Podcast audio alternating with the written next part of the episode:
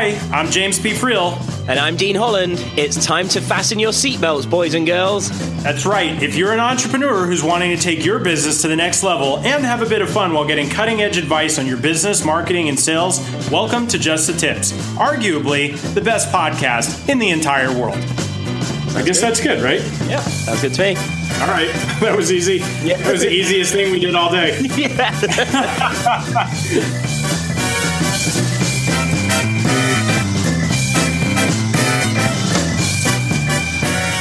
All right, everybody, welcome to another episode of Just the Tips. This is James P. Friel. Super excited to have you guys here today. We got a real treat in store for you today. There are some people who have worked hard to get where they are, and then there are some people who have worked hard to get where they are and understand the meaning of hard work. And in just a minute, I'm going to introduce you to Trevor Chapman, who has gone from fishing salmon in streams in Alaska just to feed himself and his family to uh, to making millions of dollars in less than 90 days. But before I get to Trevor, there is a bearded faced man on the other side of the pond that I have to introduce to you today, Mr. Dean Holland. Welcome to the show. I don't think I'll ever get bored of that intro. I don't think I will either. I think that's why I got to keep doing it. Smile on my face every time. Like I, I often think when I open doors and walk in my house, that should be played. Like my fiance, my fiance is just not doing the job properly. Like you need to get Robin on the show, and I got to show her. All right, now when Dean walks in, you've got to play the trumpet because that's what he's expecting now. yes. Yeah. Enter my king. that's right. You can't feel like the king of the castle if there's not trumpet fanfare playing for you. Right? exactly. Exactly. But I'm excited for this show. Uh, I cannot wait to hear. Uh, what Trevor's got to share with us today. It's going to be awesome. Absolutely. Uh, I, I don't think it's out of line for me to announce Trevor Chapman. Welcome to the show. well, dude, at first I, I felt like I wasn't worthy to to enter in the show, but you've made that all up for me, man. I'm Dean. I'm with you. My wife is playing that each time I walk through the door as well. right. Dude, so Dean, you're in England? I am, yes. Well, awesome, brother. Yeah. That's great. I, am a I'm a bearded faced man as well myself right now, so we've got a lot in common. Yes. Yeah, very much so. We have to be careful what we say around James because he actually struggles to uh to grow. He's, he's follically challenged. Uh, oh, I see. I see more years, man you, missed, uh, you, missed, it in an earlier episode, Trevor. Uh, Dean Dean had some snide, snarky remarks about the, the thickness uh, of my beard, and I threatened to not play the fanfare trumpet for him show if it continues. So he's he's testing me. He's testing. Me. That's what's happening right now. gotcha, gotcha.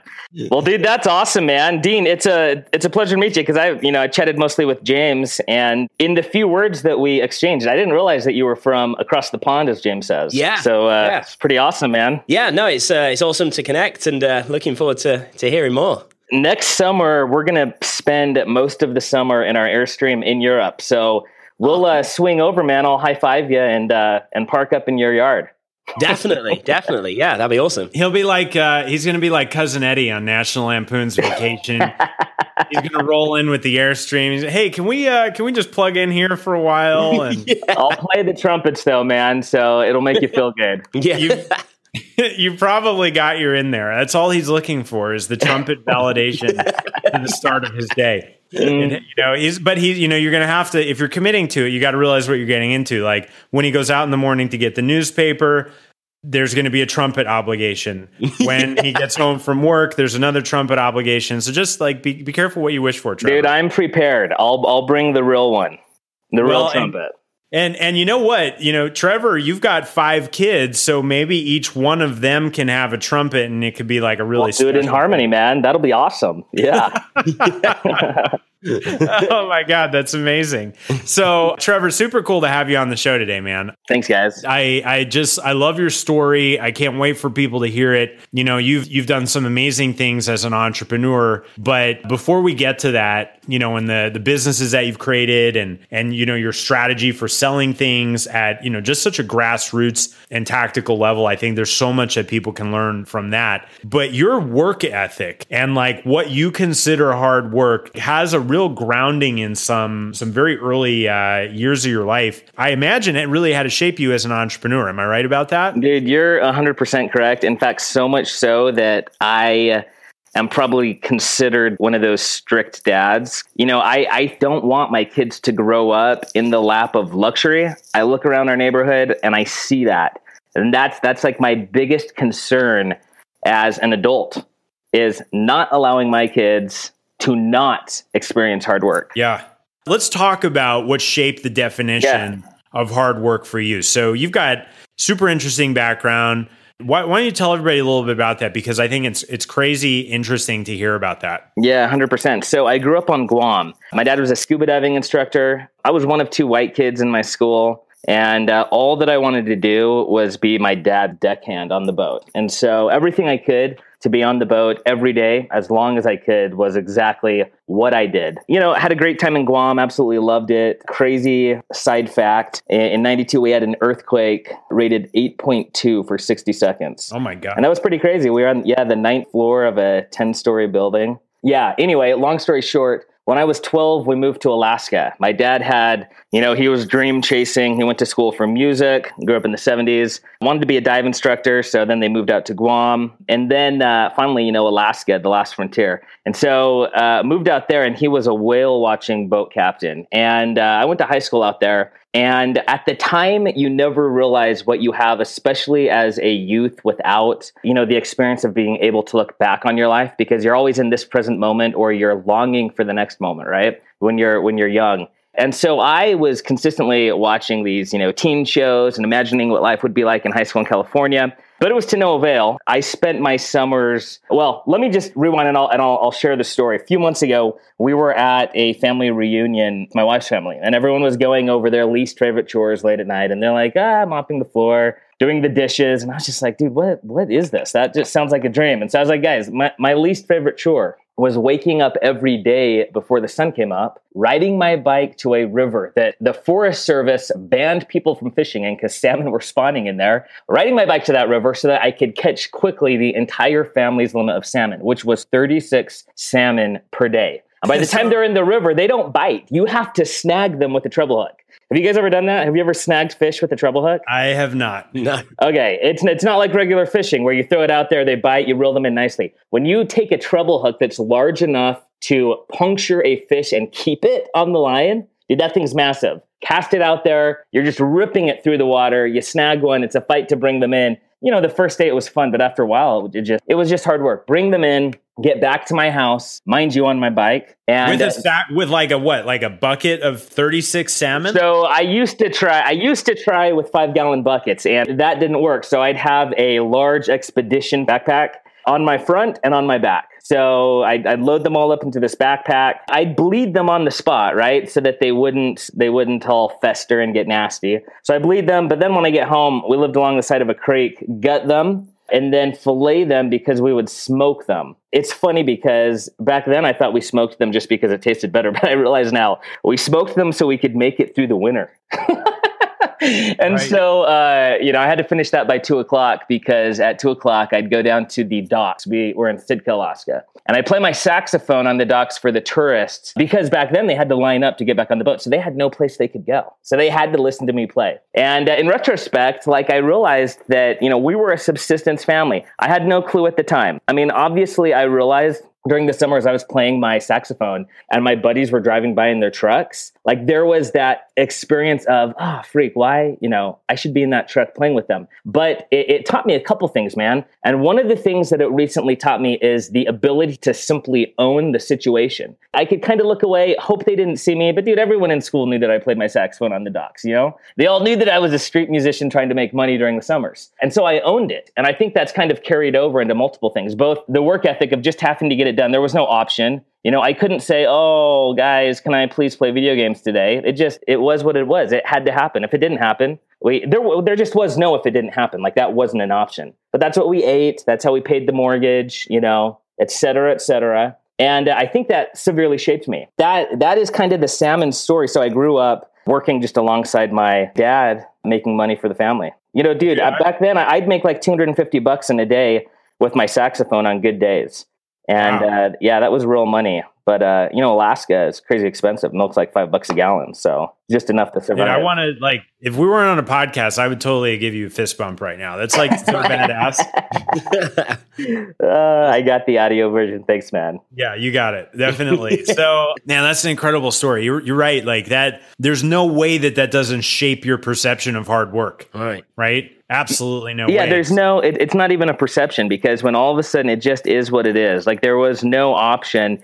Uh, you know, so I, I got it. I'll just fast forward. I got into door to door, and one of the things I would always tell the guys is I couldn't understand why some of them they committed to knocking, why they would sit on the side of the curb. I couldn't fathom. I was like, guys, you decided to come out here this summer and knock doors. Why is that even an option? If you don't commit, then you have the option of not doing the work. And when the option of not doing the work is there, it's too much of a distraction. But if you completely decide and commit, you know, the side ends with side. Other things end with side, homicide, suicide, right? Infanticide. It's the end of other options. It's over. And so when you decide, there is no option to just not do the work. And uh, I think that that is something that's kind of been lost in humanity. We used to do that. I mean, think back 100 generations ago, you know, it was all survival. There, there was no option. You couldn't not feel good today and just sit inside, man. You had to kill the saber-toothed tiger and protect the family. And we've slowly lost that, I think. Life's too easy. It's made us soft. And that's what you're talking about, you know, making sure that your kids don't wind up like, right? That you don't want them to be. Dude, if you have any tips, tell me because I'm failing right now.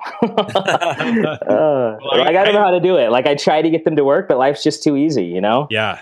I love that, you know, decide. And when you commit, there are no other options. Like that's, that's just a tremendous, tremendously powerful place to come from. Like, how does this translate into the businesses that you've you know you've started you've run you've been bought out of some you've been you've yeah. left some like all these different things. Like how does that experience shape you know the entrepreneur that you've become today and that you're you know still on that journey and continuing to grow? Yeah so first off i'm incredibly grateful for that childhood. It was only years later that i recognized the value. You know during the time growing up I'd go to school and my classmate's name was written on the tongue of the shoe because we bought it at the thrift store and he wore them last year. And so when you're in that moment, you don't recognize how valuable these life skills are that you're learning. So only in retrospect, years later, do I recognize how much that has impacted my life. I remember, uh, so I got into door to door and uh, when I was in college because it was a good summer job. I could, you know, go make 20, 50, 80 grand during the summer and then not work during the school year. But I wasn't made for school. So it was always like way more of a struggle during the school year to sit there. And I won't even get into that, that whole section, especially if entrepreneurs are listening, they totally resonate. But I, I remember driving out one day. I had this ritual before I would knock doors and I would listen to either The Richest Man in Babylon, that book, because it just super motivated me. And I know that it's, you know, Richest Man in Babylon sounds, but it's, it's incredible. Like if people haven't read it, they've got to read that written way back in the day. Or I'd listen to Napoleon Hill. And I think Napoleon Hill is a starting point for a lot of people that are becoming entrepreneurs because it's one of those common books, right? And I remember can listening. I, can I stop you for just one second? Yeah. Why why did you decide to start listening to those things? Like what so, happened? So if anyone has done door to door, it really sucks. Like it is not okay, yeah. So so it's not enjoyable. And I knew that if I was going to be out there, two things had to happen. Number one, I had to do better than anybody else on the team. So just period, I could not internally, whether I don't know if it's like this male competition bone that's just in us or what it is. But I, I couldn't be second place. I had to be first place. And my first year, there were people that had been doing this for four or five years. And so I just had to put in all, if they worked five hours, I was on the doors for 10 hours. Six hours, I was on the doors for 12 hours. It was the only way that I knew I could give myself the advantage would be to hit the law of averages. If I hit a thousand doors and they hit a hundred, they'd have to be really, really better than me to get more sales. And then number two, I had to myself have a sense of fulfillment. And for me to be fulfilled, I had to be in a state that provided joy and happiness. So out of a desire to feel fulfilled and content, and then that uh, hand in hand to, to dominate, to be the best in the group,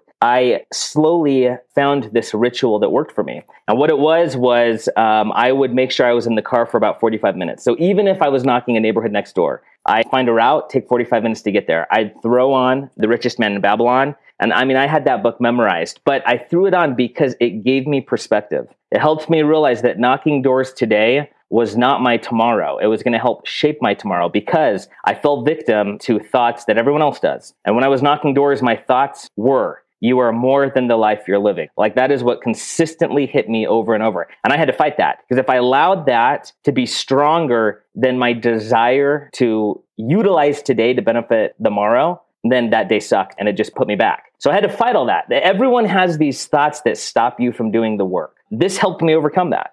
What I did every day, the same thing every single day, put me in states. It's like in the gladiator when he reaches down, grabs a stand, rubs it on his hand, and he's ready for the arena. This put me in my arena, listening to this book, stopping at the gas station, grabbing a Dr. Pepper, downing a five hour energy, slamming that door, and then, man, I was out there. And there was no longer an option. I was completely tunnel vision. I'd come across people on my team sitting on the curb or looking at their phones. And I couldn't comprehend in my mind because we understand through our own perspective. And I'm like, why would I do that? And I wouldn't do it. And because I would never do that, it was hard for me to really understand. And so, you know, in retrospect, you understand why these guys hadn't fully committed. They weren't decided. I think that when life is too easy, we just, we don't realize the value of each second. I was telling my son the other day, dude, if I had an entire day in the summer to do whatever I wanted growing up, that never happened. Wow. Like that would have been incredible to choose my own day. Yeah. You know, like, and he gets that every single day. And so they, that's not valued because it's a it's not a commodity. It's you know he has every day to choose what he wants to do. Right. And so there's right. no value to it. Did yeah. I answer that question? Yeah, man, ab- absolutely. So you know you killed it in door knocking, and you found out like, hey, I can get myself in this state. I can be determined and committed, and with that, I can go and I can create some significant results like how did that sort of move into you yeah. know you had had a solar company yeah. and got that off the ground so like keep keep taking us down this journey because i for those of you guys that are listening at least the point in time at which we're talking to trevor right now his journey is like he's dominating all things e-commerce right and we're uh-huh. going to talk about that in a minute and so that's where this is going but i think it's really important uh, and frankly i'm just sort of curious how did you go from that door knocking to running a pretty significant solar company that I think you said Goldman Sachs even took a position in? Yeah, absolutely. All yeah, so I'll give you the background on that. Knocking doors, I go from rep to manager to starting my own company. And uh, it was my first company, and my I learned a lot of lessons because it absolutely failed. The way my business card looked, the desk I sat in, the chair I had, I thought was more important than having my first customer. right. And so before I even had revenue, I had the bomb office, you know, like a Silicon. Anyway, long story short, that that thing totally flopped, and it was in 2008. And so I lost tens of thousands of customers overnight, and I realized a few things. One, the business card means absolutely nothing. Like the desk I sit in means nothing. Like what matters is my revenue. What matters is my cash, my RMR. And not only that, the industry matters because pest control is an accessory. Money gets tight, people cancel it. So I said, how can I utilize my same skill set? And I've already got a full staff that knocks doors. How do I utilize this and transition into a necessity? So instead of an accessory, a necessity. And identified smart homes and home security as what I wanted to get into. It had an RMR, recurring monthly revenue. You could sell it door to door. It could be an impulse buy. And in my mind, if they had thermostats and door lock connected to the system, they wouldn't cancel. Who's going to cancel their thermostat? And uh, one thing led to another. And I was in California. I had a neighbor. It's actually the guy that started Plastc, that card that just went bankrupt that people bought, you know,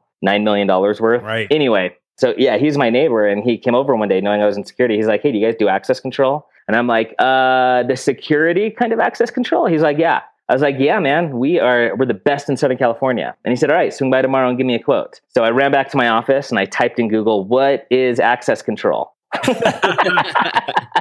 and called a bunch of companies, had them come out, found a company that would do it for the cheapest. You know, threw my company shirts on them. They went in, they looked at everything, did a bid came back at like five grand. I raised it to 15 grand, you know, and told them we were the best. And that's why we were far more expensive than anybody else, but they were going to get what they paid for. And uh, he signed up. That started like my transition from, you know, smart home security into commercial security and fire monitoring. And I loved it because companies by law have to have fire monitoring. And so it wasn't like, oh, does this feel good? You have to have it. You can't be insured. You can't have a business license. And so I found a necessity business that had longevity. Mm. I got super lucky. We, you know, closed the Amazon.com fulfillment centers out there. I got Boeing contracts, uh, Mac Cosmetics, bunch of different stuff. Long story short, as a family, we decided to move. My wife's from Utah. Uh, her family was here, and we didn't plan on ever living in Utah. But when my son was in first grade out there in California, his school was shut down three times that year for other first graders bringing handguns to school. And my wife was like, "We are we are not raising our family here." I was lucky enough to have someone to buy it. I felt like it was a huge win at the time, and I look back and it was you know very modest. I probably in my naive, youthful time I was probably taking advantage of a little bit, but that's totally fine because I, I learned a lot of lessons through that. Came out to Utah, went through a series of security companies where I was, you know, either a partner or consulting. The coolest one was I uh, was the only U.S., the only American to partner with Rafael, which is the Israeli government owned entity that owns or controls the Iron Dome. You know, so when they shoot rockets over, the Iron Dome analyzes where they're going to land. They shoot it out of the air is the most sophisticated software on the planet, is what they say. And lucky, I partnered with an Israeli guy that I knew from security.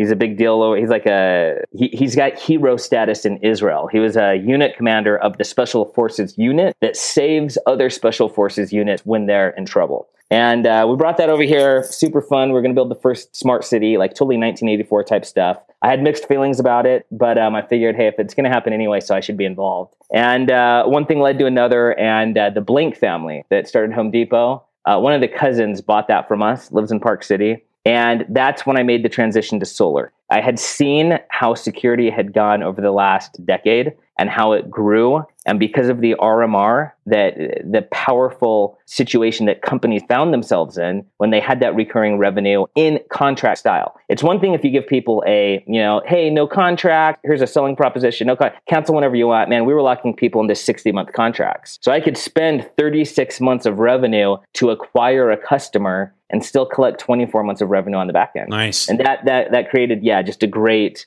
a great financial situation for the company. Saw that solar was an up and coming industry, saw that you could do a 20 year contract with solar. That was what attracted me to it was the 20 year contract. That was completely legit. And so started a solar company in Utah did not want to compete with the other guys that were knocking doors. I wanted to win when they won. Otherwise, each customer they got was a customer out of the market I would never get. So I said, we're going to install. That was the hard part. There was a million guys that could knock doors and sell it. The hard part was actually installing, the licensing, finding the funding, huge issue. And so that's where we made our stance. We became one of the largest installers in the region, uh, expanded into five different states. Goldman Sachs got involved. And when that happened, it was really cool at the time, but it slowly started to ruin things. The the ability to make decisions was handicapped. Things were taken out of our control. And what made us amazing to begin with was no longer an advantage. So I'll, I'll fast forward to, to ecom. You know, we're building that, we're growing. I walked by my marketing department one day and they're like, "Hey, we need more money." And I, you know, they they were just a money drain, and we had no return on any of the campaigns they were doing. So I was like, "Okay, help me explain why you guys need money when you don't bring any money in. And they started to go through this explanation about SEO, PPC, SEM, why it's not their fault. And it hit me. I was like, dude, you guys are doing query based marketing. You're waiting for somebody to want what we have. It's like going to Amazon and typing toothbrush. I buy the highest quality at the lowest price. It's a race to the absolute bottom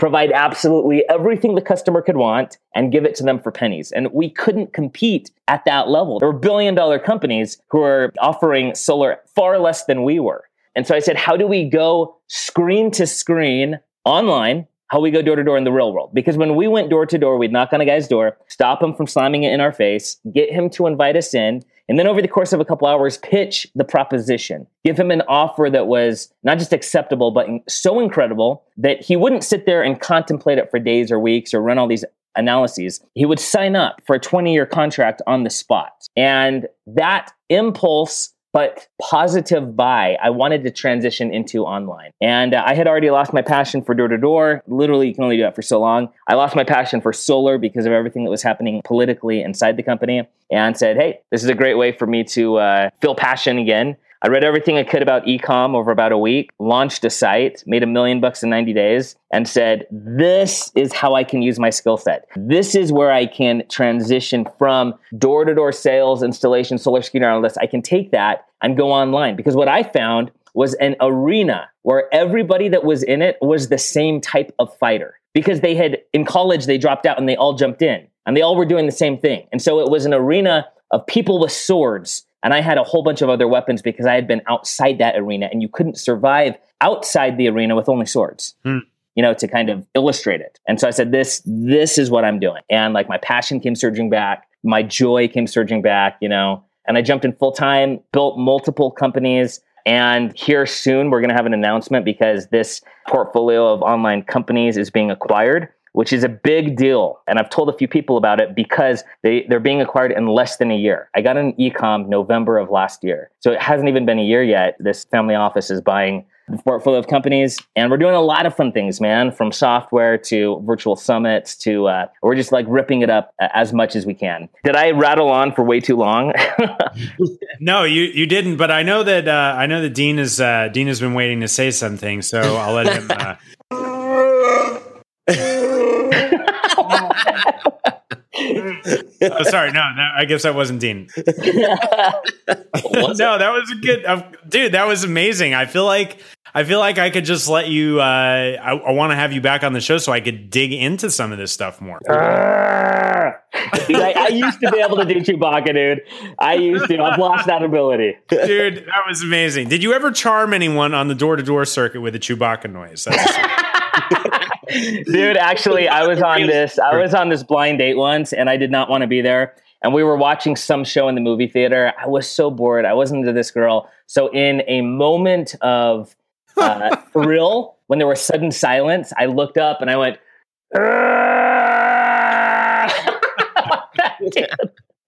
just to like i don't know do anything. Anyway side note but it was a fun it was a fun moment Things he was totally embarrassed. Know about Trevor Chapman Chewbacca impression. uh, yeah, that's amazing, man. So, so I feel like you know, with this virtual summit you've got coming up, I'm going to attend just to hear more what you have to say. Honestly, I love your attitude, man. You've got like just pinpoint focus that has created enormous results. And if you guys are listening to this show and you want a role model for how to just like bust through all sorts of bullshit and get what you right. want, listen to this over and over and over and model this dude. And I'm not just saying that because like he's here right now. I plan on listening to this again and again. You're you're amazing, dude. I love That's an honor, James. I appreciate that. Thank you so much. Yeah, for sure. So so let's shift gears real real quick here because I suspect a lot of people listening to this will want to hear more from you. You got this virtual summit coming up. Can you talk about that a little bit and what that's all about? Yeah, so it's funny because industries become entrenched in themselves. They get rutted. And it's so funny. Jim Edwards, I was talking to him the other day, and he said a rut is a coffin with no plug on both ends. And I, I see in ecom that everyone's doing the same thing. Sure, you know, okay, so now there's messenger chat out there. How do we use that? But dude, it's still the same thing. And so I looked at it and uh, I said, how can we be disruptive and really make an impact, especially for the people that want to get in? No other time has been like now. We hear this all the time. And people get used to hearing how amazing this day and age is. But I think if you sit down and really consider that a thousand generations before you survived long enough, which was amazing back in the day, to have offspring that then beget your next predecessors on and on and on, their collective lives, all of that history has culminated in this moment right now which is entirely different than even last generation. Most of those lives looked very similar rough, tough, live, die, next guy comes on. But that entire history of humanity has now culminated in right now where I can literally talk with you through the air, man. Like this computer is plugged into power. That's it. There's no other cords. And bytes and zeros are running everywhere. Uh, they're surging through my body right now like they are yours. And we're conveying this information where we're able to share an experience that somebody else would have no clue about unless they happened to come across a book that somebody else happened to write thoroughly enough for someone to think, okay, yeah, good idea. I'm going to try and figure that out. Like you can completely curb that now. The learning experience can be slashed into a fraction of what it had to be. And so I saw in ecom that there were a handful of events each year, that these events cost a lot of money, that people just starting out weren't likely willing to make that kind of investment to attend them. And so it was this incestuous pool of the same people, this old boys network that maybe, you know, somebody from some large corporation, maybe they would send a lower level employee to it once, you know, but that wasn't enough to really cause a change. And so I said, dude, there's been not a single virtual summit, not, not one. And that, that's something that happens fairly often now. So I said, we're going to hold the largest, most valuable information event that has ever occurred in ecom. No pitches allowed, just gold. We're going to do it for free. and we're going to live stream it. We've got so many people, it's being live streamed for nine days straight. And it's just gold. now, if people want to have access to it afterwards, then they can buy it super cheap, couple hundred bucks. We split that with all the speakers, so it's a win win for everybody. But that's what's happening. The largest information event in e commerce in history, September 21st through the 30th. Well, there you go. What do you think about that, Dean? I'm pretty excited. I'm uh, I'm there. I'm all over this. You can't, you can't tell that he's excited because he's British. I know, dude. That's what I was thinking too, man. I'm like, well, Yeah, that that was literally the height of my excitement ever. Like oh, jeez. it's like my you'll get him. You'll probably get him a little bit more excited, Trevor, when you pull up in the airstream and you're And doing play the trumpets trumpet. outside his house. Oh yeah, the moment I hear those trumpets, the flags are coming out. I'm going to be there. It's, it's going to be. He's going to be waving the Union Jack. He's going to be wearing a cape. No, Oh, that's dude. that's that's amazing, man. Uh, nine days straight of pure free gold is you'd have to be crazy to miss it. I mean, I'm not uh, I'm not really even in the e-commerce space except for a few uh, you know a few small ventures I've got going on the side. But just the quality of the people that you have there and the pure gold that you guys plan on talking about, it'd be ridiculous to miss that. Where do people go to get registered for that, or is, is there uh, Yeah. E- is there a place for that? yeah, ecomcon.com. E C O M M C O N dot com. ecomcon.com. Awesome. Love it. So awesome. Yeah, go go check that out, you guys. It's going to be amazing. I I have probably like four pages of questions that I'd like to ask Trevor, but we don't have the time. So like pick your top question or two for Trevor before we get going, and I think we're going to have to have you on part two of this, man. Love to, man. Love to. Well, like questions aside, like it's funny you say that because I've been sitting back here just listening, and and I'm thinking to myself, Trevor, you would be one of those guys that we should just sit round a campfire Yeah. with saxophone in hand, salmon at the side of us. Just listening to your intriguing stories over and over again for like a good two, three days. I, I think that's what we need. I think it's time we bring the sax back and we sit down and we just listen to more. Let's do it, man. Hadrian's Wall. I've always wanted to uh, walk that. All right. Well, all right. Let's line it up. I like it. Sweet man, awesome, dude, man. dude, you guys, you guys are awesome. Like I, you know, I heard about you guys through, uh, you know, the mastermind group, Russell's inner circle, and everyone was saying all this stuff about James and Dean, and I saw you post that up there, and I was like, dude, I've got to connect with these guys. so thank you so much for chatting with me. You know, for letting me ramble on. I can be long winded, so thank you for that. And uh, for hosting this, these resources, these podcasts, and other information outlets that people have, they are changing history because people change history and what changes people is the information that they can act upon and you guys are responsible for that so thank you so much Oh, awesome, man. So Everything you say, Trevor, is just epic. yeah, like, Holy like- crap! Like, like I, I feel I'm not worthy of a voice anymore. Like, literally. like, jeez. yeah, I feel like when you're talking with Trevor, you're just like mainlining gold. like uh, that's amazing. No, it's it's truly uh, it's truly been our pleasure to have you on the show, Trevor. For sure. Uh, abs- absolutely, and yeah, we're we're gonna have you back on, man. Part 2 do it. We're gonna dig in some more of these tips that you've got because we're just like I don't even think skimming the surface actually describes how little of the depth we got into with you today. What I know you're uh, you've you've got you know for years of you know hard work and grit and making all these different deals happen and everything like that. Super exciting to uh, get to know you a bit more today. And everybody who uh, who's listening, get on your laptop or your phone and go to ecomcon.com. Hook up with Trevor on that virtual summit because this is a taste of what's to come. You guys need to fasten your seatbelts, five point harness style. Uh, it's going to be epic. So, uh, Dean, any parting shots? Or are you good? No, I'm good. I um, I, I tell you what though, just one final thing. We should definitely have you back, Trevor, for like EcomCon the aftermath. Like Sweet. Yes. what it took to put together this Sweet. epic event, and then what happened, and like the aftermath of it. That would be epic. let's do it let's do it guys that's awesome That's brilliant. Trevor, anything else before we go, man? No, again, dude, I just want to reiterate, you know, how much I thank you guys because it was, it literally was things like this that helped open up my mind, uh, access to information, access to people. I was always like trying to find a mentor, could never find someone in person. So it had to be virtual. And so it was these outlets, you know, that you guys put out there as labors of love that help people, you know, on, on the most basic level. So thank you guys for this. I appreciate you. Yeah, thank well, you. Thank, yeah, thank you for that. It's uh, it's it's our treat to do this, and we love it, and we love having people like you on here. So, uh, all right, you guys, there's enough love fest for today. you know, I can only handle so emotional just knowing this is coming to an end. yeah, I got I got to get out of here. It's getting too. So, uh, anyway, thank you, uh, thank you to all listeners for tuning in today to another episode of Just the Tips. This is James P. Friel signing off with my lovely co-host Dean Holland, and we will talk to you guys next time. Thanks for tuning in to Just the Tips, where we believe business should be profitable and fun. For show notes, links, and other information on our guests, visit justthetipshow.com. For more information on how to connect with Dean Holland, visit deanholland.com. And if you'd like to get free from the day to day operations of your business while making more money, visit me at jamespfriel.com forward slash autopilot.